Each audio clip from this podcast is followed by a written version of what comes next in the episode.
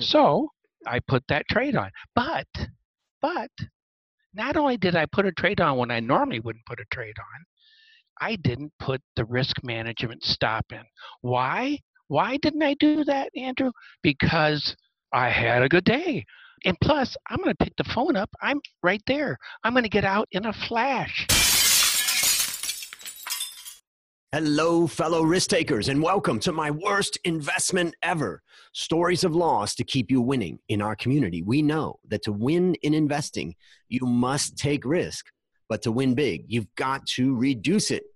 My name is Andrew Stotz from A Stotz Investment Research, and I'm here with featured guest Dan Gramza. Dan, are you ready to rock? I am ready to rock and roll. Oh, yeah. Let's get on with it. All right, audience. I want you to meet Dan. He's president of Gramza Capital Management Incorporated. He is a trader, consultant to domestic and international clients, an advisor to hedge funds, a developer of ETF and ETC securities, and a co inventor of two issued security patents, as well as one pending, which I just learned about.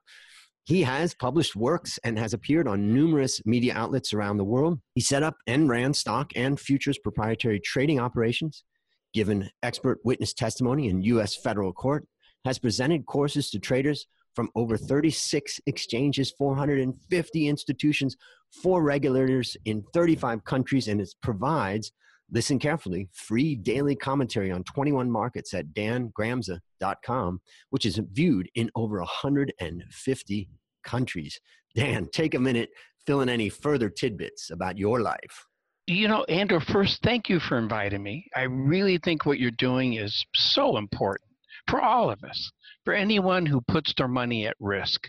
It's important to think about these ideas that you're investigating. So, first, I'm excited about being here, and thank you for the invite. I guess from what you just said there, my journey surprised me. I never thought I would be doing anything other than trading.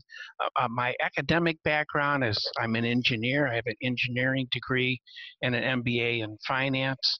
Was a registered engineer in the state of Illinois, but the markets have always fascinated me because I felt it was the most efficient way to use capital. You and I can take money and we can build stuff and I have invested in a company who's doing just that, actually. They make stuff and then they hope people buy that stuff and then they make more stuff. Nothing wrong with that. But I felt that if I could take capital and put it in inventory that's very liquid, I always have a buyer and seller for my inventory. I don't have to advertise, I don't need a budget for that. And it's an efficient way to gain risk, to gain exposure, right? it, it, risk is a beautiful thing. It's just a matter of how you and I manage it. That's the key, I think. So I, I have been blessed uh, with the opportunity to have my own journey, but also to share ideas with other people uh, that I never thought I would be doing. But if you want to know that backstory, I can tell you it, it started with the CME group here in Chicago. At the time, it was the Chicago Mercantile Exchange, and they asked me to teach a course uh, for floor members on trading strategies. And my background is I started with stock options, and then I went across from that exchange to the to the board of trade actually. And uh, I'm not even sure how they got my name, but this is in the 80s when they asked me to do that. So I taught this class for the floor members on market profile. They was going well, and they said, "Hey, should we open this to the public? Do you mind?" I said, "No, A couple guys came from RBC out of Royal Bank of Canada in Toronto, and they went back and they did a little better. And the boss says, "What are you doing?" Well, we learned it from a guy in Chicago. So, to my amazement, Andrew, the word of mouth network, all those institutions that you mentioned, that's how my path crossed them. It's they told somebody in London, who told somebody in Helsinki, who told somebody in Italy, and I circled the globe a couple of times a year with the opportunity to share ideas that I hope will help someone else. It, I've been very blessed by the markets. Let, let me ask you a question about that. Sure, sure. If you go back to that first, you know, the first year of teaching and you go to today, you're teaching. Mm-hmm. How much has that changed? Hmm, I like that question a lot. Let's think about that. I would say it has become more focused. That I, because, you know, I'm trading. You know, I'm 80% exposed to the market right now. Most of my stock portfolio was put together in March of 09. So I've had those for a while. Hmm. But I also swing trade. The, those videos that you were mentioning, uh, those are daily charts. Those are swing trades that last from one day to maybe three months. But I, I learned along the way too. Mm-hmm. So I would say refinement is what's happened for me. The, the ability to look at things that I didn't realize I was doing. You know, when you go to share an idea, and I'm sure, Andy, you face this too, and I'm sure the listeners as well, there's things that you do as a trader or as an investor that you don't realize you're doing. And those are the things that I want to share. So it, I'd say that's what's happened to me. It's been more refined because it makes me more aware of what I'm doing. And you want to remember the ones that cooperate, but as we're talking about today, the ones that do not cooperate. Yep, exactly. Well, I, I love that concept of focus. I mean, I've been teaching finance now for 26 years, and oh, um, yeah, my, you know, and one of the things I, I have an investment in Thailand in, in a coffee factory of that's owned half by myself and half by my best friend. And he's been running it for 23 years. I'm a shareholder and a director, but I don't work in the company. My job is to advise him and the management team on how to improve the financial performance of the company, as well as strategy and the like. And if I look back to the way I helped them 15 years ago, let's say, I think I annoyed them more than I helped them because as an analyst, I got so excited like, whoa, this week I'm going to talk about net profit margin. And next week, I'm going to talk about inventory turnover. And then next week, I'm going to talk about asset turnover. And then the next week, we're going to talk about, and then before you knew it, what I realized is that the management team is not as interested in finance as I am. And that most CFOs speak in a language that most management teams uh, don't understand. And so, therefore, what you have is a management team that doesn't really understand the financial performance of the business. So, I actually created something for my company called World Class Benchmarking and it's a simple one page document with no financial ratios on it. And i use that on a monthly and a quarterly basis to coach the management team on the performance. It's a scorecard and everybody knows. It's not a balanced scorecard with lots of different things. It's just the financial scorecard. And we've gotten to the point now where we actually pay our bonuses for the whole company based upon the performance of the company using that scorecard. So that is a power of experience and that is a power of focus. And I didn't think about it until I heard you say the idea of focus. So thank you for that. Oh, my pleasure. That's a terrific idea, by the way. As a side note, uh, it's interesting what you're saying because there's a number of institutions my path has crossed. In fact, there's one in Australia that I'll be seeing in a few months. The front office, you know, the traders are, to the back office where they clear the trades and they do all the bookkeeping and accounting. And then in between, you have the mid office who do the risk manager, right? And it's not, it wasn't not my idea. I want you to know this. This was the institution's idea because the front office felt the back office didn't know what they were talking about. The back office felt the front office didn't care. And, you know, you know, it was a communication issue. So what they did is I did a course or do a course with them on technical trading strategies, but we bring in the back office, the mid office people, so they understand the challenges that the, those guys on the front line that are trading, what they deal with. And so hopefully get a little more appreciation for their challenges and also some of the lingo that comes along with that. So I so really critical. like your idea. So critical. We all need to be on the same page. I had a teacher when I was young named Dr. Deming, and he, oh. uh, he, I actually took some classes with him when I was working at Pepsi. I was 25 years old, and he totally changed my life. In fact, I wrote a short book on his teachings, which I call "Transform Your Business" with Dr. Deming's 14 points. So a lot wow. of what I learned about getting the whole management team involved and getting people to work together came from him. But that's enough about the bio. My gosh, we got a lot we could talk yeah. about, Dan. That's pretty yeah, exciting. I think we do, Andrew. Yeah, I think we do. Very exciting. So, but now it's time to share your worst investment ever. And since no one goes into their worst investment thinking it will be, tell us a bit about the circumstances leading up to it and then tell us your story. Here's how it began. Uh, first, I this is in the late 80s when this happened. And the, the lead up to it is I was co managing a commodity fund and a stock fund in uh, Hawaii and which is a wonderful place to be. If, if, someone's never had a chance to go there, I hope your journey takes you there someday. And it, it's a beautiful place, but the people are amazing. It's it, it is beautiful. It's a great place to trade from. From one in the morning to about three in the afternoon, I could trade greasy wool in Australia to the Bund in London to the U.S. market. But the other challenge was I was exhausted because I really didn't adjust. The fellow I was co-managing with did a terrific job, but that was difficult for me. So quality of life is this the quality of life I want? And decided to stay in Chicago where I live. And at that point, I set up uh, Gramza Capital Management actually with the intent of managing other people's money. I decided not to do that. Uh, so I don't manage other people's funds. I've been a trading advisor for hedge funds, but my focus was on my capital, my trading. All right, so that's kind of what led up to this. Now I'm back in Chicago. It's I remember it was August. It was a beautiful sunny day. I was day trading the S&P. Now to do that at that point, it we didn't have the facilities like we do today. I was calling the floor. I was calling the CME floor. And when I picked the phone up, that person was right there. So there's no delay. There was a direct line. It was as good as you could get, I felt. And Linco was the name of the company, actually. They're not in business anymore, but just outstanding people, great company. So I have the right technology. I have my charts in front of me, and I'm looking at this S&P, and I'm day trading the S&P. Now this is the regular S&P. There was no mini at that time that came out in 97. I had a very good day it, it was eh, these are trades I Andrew if you and I were sitting next to each other you would have done these trades too.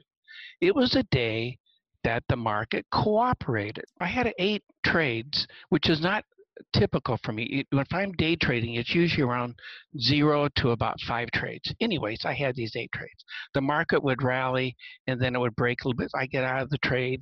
But I had, here's the process. I would identify the setup, put my stop in for risk. And then I put my entry in. The market would pick me up. It would cooperate. I get out in the first rotation, cancel my sell stop, buy it again if it starts. It had to be a trend day up, so it just kept going up. Had bullish fundamental news. I think it was GDP and something else that came out. Market really liked it. Just a, a clean, beautiful day, which don't happen very often. First. I mean, that's maybe 2% of the time you see that kind of day. Anyways, it's now 15 minutes before the close. There is no night session. 15 minutes before the close, and I see the same trade setting up. Now, normally at that time of day, I wouldn't trade because you are running into the close. And one of the things that starts to happen, it still does, around 2:30 Chicago time, I'm talking about now, is when a lot of funds will get allocations and they'll hedge their position or add exposure uh, by using futures. So in other words, if they if you get 300 million put in to your fund at at 15 minutes before the close, you don't necessarily want to pump that into the portfolio, right? So futures provide that opportunity. Things are orderly. 230 comes, market's doing just what it should do. Had another just wonderful, clean trade. 15 minutes to go. The trade sets up. I normally wouldn't do it, but did I do it? Sure, I did it. What the hell? I'm It's invincible. A good day. What a good day. so I put that trade on. But, but, not only did I put a trade on when I normally wouldn't put a trade on, I didn't put the risk management stop in. Why? Why didn't I do It's a good day. Do that, Andrew? Because I had a good day. I mean, what? And plus, I'm going to pick the phone up. I'm right there. I'm going to get out in a flash. So, all right, here's what I do. I put the trade on, and the market actually starts going in my direction. I'm thinking, wow, this is going to be a nice way to end the day. And then I have a mental stop, right? I have a mental stop, And I'm a disciplined guy, I felt. And when it hits that price, if it does, but you remember, it hasn't all day. If it does hit my stop price, I will pick that phone up and get out. Well, news came out. And actually, the news was that somebody was shot. I don't remember what the world leader was, but the market usually doesn't like that kind of information. And so it creates uncertainty. The market drops straight down, way beyond my imaginary mental stop. I mean, it's gone. And then here's the lethal part I started to think. I started to justify this trade. I started to say to myself, hey, you know, Dan, it's gone so far, it's probably going to boom, boom, keeps going down. Now it's probably going to really bounce for me. Boom, boom, it keeps going down. So by the time I felt so uncomfortable, felt so much pain, was bleeding enough that I finally got out. So I didn't go home with that position, thank God. But actually, the next day it was up. Yeah. Remember, but here's the one thing I would do very consistently, and that is this is the day trade. So it, I would be out before the end of the day. Yep. Even though I could have kept that. I didn't want the overnight exposure. Remember, I couldn't get out at night. Mm. Anyways, so I'm out, right? Now I gave back all the money I made that day, plus another 60. Well, was thousands of dollars. It, and it's not the point. Money's irrelevant. It, it, it isn't. It, it could have been one dollar. It could have been, you know, a million dollars. That isn't the point. The point is, did I follow my strategy? No. Did I follow my risk management? No. And that was the thing that taught me so much. So let's and get into that. God. Tell us, okay, tell us yeah, about yeah. what lessons did you learn from this experience? Well, well, first, I learned a lot about me. You know, I have to tell you something, Andrew. There is a fellow on the Board of Trade floor when I went over there, and oh, I just lost his name. Anyways, tall, thin guy. He had wavy gray hair, and um, he was in the grain floor. Uh, been around uh, forever, and and I guess he saw me would recognize I'm a newbie and probably don't know, you know, here's the restroom, Dan, go over. You know, it was that kind of thing. Well, he says, you know, Dan, if you're going to survive down here, you have to learn to love to take a loss. Hmm. And I, I have to tell you, Andrew, what went through my mind, I didn't say this to him, but what went through my mind was, well, I'm not really planning on coming down here for loving to take my loss. I mean, well, uh, I, I didn't make sense to me at all. But it was such a wise thing to say. Okay, let's go back to what you said to me. What did I learn from it? Well, one, way overconfident. Two, very cocky. I felt invincible at that point because I had a day that went so well for me. I thought, oh my God, how easy is this? Forgetting about all the days that I had challenges so that overconfidence allowed me mentally to step away from the strategy that served me so well. I hadn't been stopped out all day long. So therefore, I got the feeling I'm not going to get stopped out. I traded in the last 15 minutes. I normally don't trade in the last 15 minutes. So I did not follow that part of my strategy. I took risk way beyond what the trade justified right? I mean, mm. would I have had a loss on the last trade? Absolutely. Would I have had a loss that wiped out my gains that day plus a few more dollars on top of it? No. I learned a lot about me. I learned that the, if you're going to have a strategy, you always hear about, you know, have a plan and trade your plan kind of idea. Well, I have to tell you, I, I guess from my point of view, when I think about this, that overconfidence, that not following my trading strategy, it taught me quite a bit in that regard. It taught me a lot about me. You know, Andrew, I, have to tell you something. When I look at this, like what you and I are talking about right now, what pops into my mind when I have a, a strategy that is not producing, all right? Because before I do the strategy, I have an idea what the production should be. I already have an idea about the risk. But if it's not producing, then I ask myself these three questions. Mm-hmm. First, am I following the strategy? Because I am the weakest link. If you have a person that's doing the trade, they are the weakest link. If you have a person creating the trading strategy that's automatically going to be traded by a computer, they're the weakest link. So I ask myself, did I follow the strategy? In other words, if I hesitate before I get in and I hesitate when I get out, if that's my strategy, then I should follow. If my strategy says hesitate when you get into trade, hesitate when you get out. If it doesn't say that, I'm doing a different strategy, right? Exactly. So th- that's right. one thing yep. I, I want to find so out about two? me. Number two would be has the market changed? What you and I would see 20 years ago, pick a market, and what we'd see today, are the volatility characteristics the same? Would this trading strategy produce the same amount that it would have then? Should my trade expectations change because volatility now is higher or lower?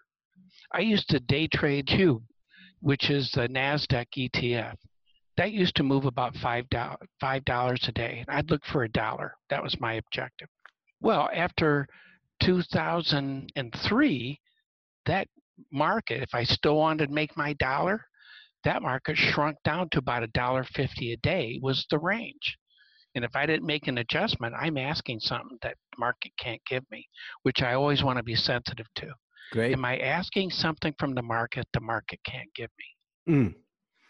The okay. third thing. Third question. The third thing. That, yeah, the third thing I ask myself is then I look at my trading strategy.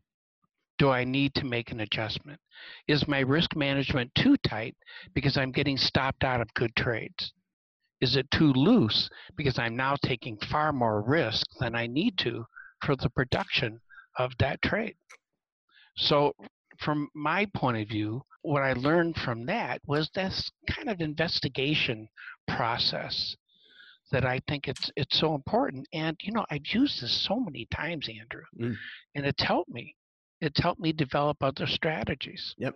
So let me let me summarize what I take away from that. Um, and having talked to so many different people about this, I think one of the things that's very clear is, and for this is let's say for the listener, is that you've got to find the strategy that suits yourself.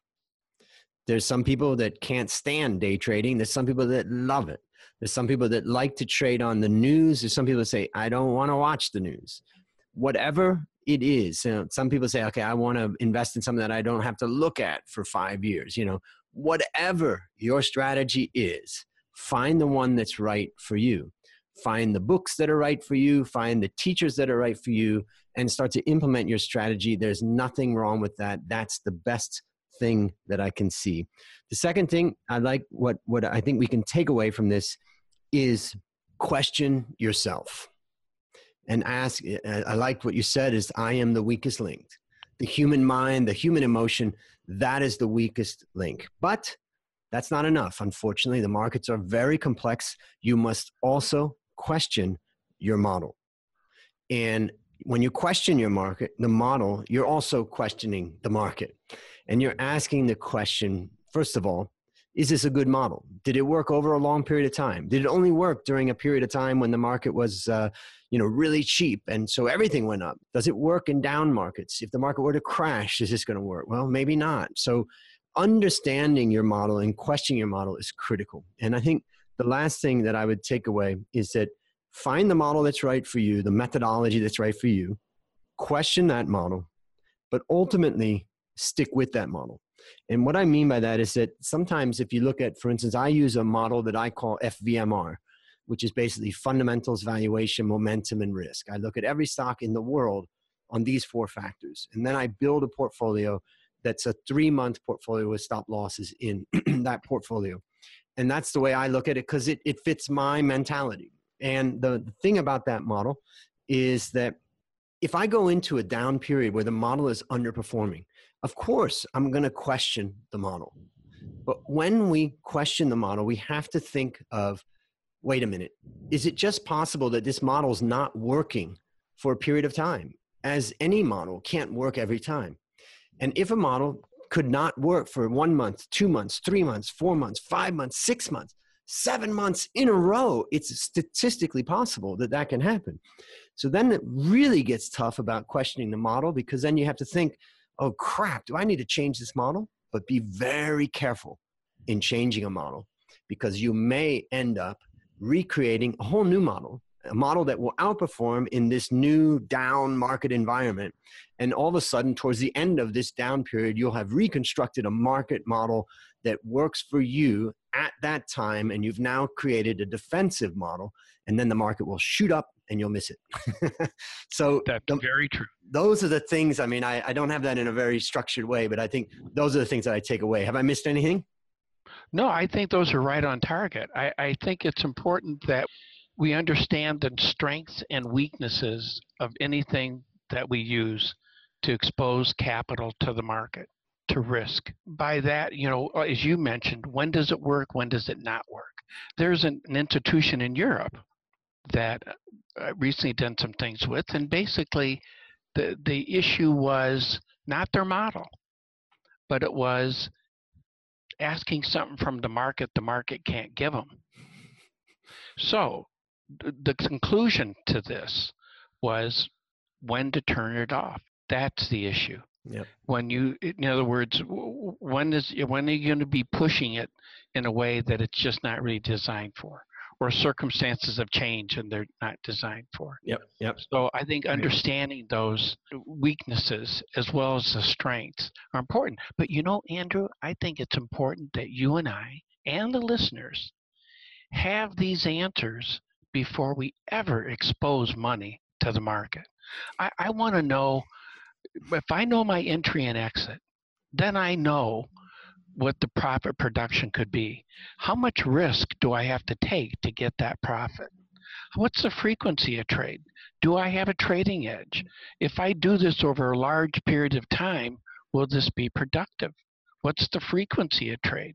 Does it work well in trending sideways downward markets? Do I does it work two hours a day but forget about it for the rest of the day or the first week of the month or whatever it may be? I did a, a crude oil trade for the Japanese group and it was based upon looking at a daily chart and recognizing when we had the biggest volatility. So it doesn't have to be complex, as you know, mm-hmm. and yep. the listeners know yep. too. Yep. But if, if we have those answers, then I think what you and I do when it comes to trading is very mechanical. Yep, I love so that. So now my job is to just to be consistent. Yep, yep. Okay, well let's we're going to wrap this thing up, but I just want to take away one thing from that. I love what you said when you said about I'm, I'm just I'm talking to the listener now. Listener, are you listening?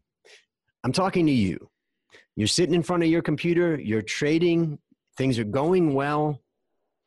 And what Dan said, I want you to remember forever. He said, What what was it that Dan said that that started things going wrong? And that is, he said, I started to think. And that means that he had his structure, he knew what he was going to do, but he didn't follow his system at that moment in time. And then whole thinking and emotional process started and blew it up. So I want to tell that listener out there who's in that situation right now make sure you've got your system. Don't let your thinking and your emotion in the middle of it uh, shut it down. Follow your system. So, Dan, based on what you've learned from this story and what you continue to learn, what one action would you recommend our leaders, listeners take to avoid suffering the same fate? Well, first, I agree with what you just said. And my thinking was in the middle of a loss. The worst time to think about what to do with a loss is when you have a loss. And that should never, never happen. We should always have our risk management plan before we ever expose capital because we don't know when it's not going to work. And every trade is not going to work. I, w- I would just actually, couple thoughts quick, Andrew, is one, this isn't personal. You and I make business decisions, and so do the listeners. We're risking capital to the market. And so it's a business decision. And we're trying to make an informed business decision, and it has an outcome profit no profit. It cooperates, it doesn't cooperate. I don't say I'm right or wrong. It doesn't make me a good person, bad person, smart person, stupid person. It's just a result. And like any business decision, you and I want to be informed. So answering those questions about profit, risk, the edge that we need and the frequency of trade are important because it allows us to build that strategy so that all we have to do is implement it. And I would say the one thought would be this that now that we're talking actually, it's consistent patience. And here's what I mean by that consistent in that the analysis process to determine the strategy that we're going to use to answer the questions about risk of loss, profit, profit management, trade exit, and trade entry. If I have those answers, that's the consistent part. And then patience. I think it's one of the biggest challenges for traders or investors, being patient enough to wait till we have the answers to those questions. Being patient enough to wait until the market gives us that opportunity. Being patient enough to once we get into trade, to let the trade do its job. Perfect. You know, and all those things I violated in some ways with that trade I just told you about. Fantastic. Well, I'm gonna I'm gonna hold up a planner book that I use, and you can see what it says. Yeah, plan your work, work, work your, your, plan. plan. Right, so there you go, buddy. That's this is, it. This is a a, a a, planner book that I created, and I uh-huh. I use every day, and it's my system. But I'm just thinking, plan your trade, trade your plan. There you go. Bingo. All right. All right, listeners, there you have it. Another story of loss to keep you winning. To find more stories like this, previous episodes, and resources to help you reduce your risk, visit my worst investment ever. As we wrap up, Dan, thank you for coming on the show. I know it's painful talking about our losers, but our listeners are learning to win as a result. Now, do you have any parting words for our audience? I would say this I find looking at my losses refreshing. And the reason I do is my losses have taught me trades as well. My losses tell me, am I following my strategy? Am I not following my strategy? Has something changed? So the losses are a very important parameter that I don't think no matter how successful we are, we don't want to forget about. Yep. And I, again, Andrew, just thank you for the opportunity today. I wish everyone much success in your trading and investing, and I hope our paths cross again. Yeah, fantastic. And for the listener, don't forget to go to dangramza.com and check out Dan's weekday morning show where he's talking about 21 futures and option markets and all kinds of other tidbits, I'm sure. So check that out. All right, that's a wrap on another great story to help us create, grow, and protect our wealth. Fellow risk takers, I'll see you on the upside.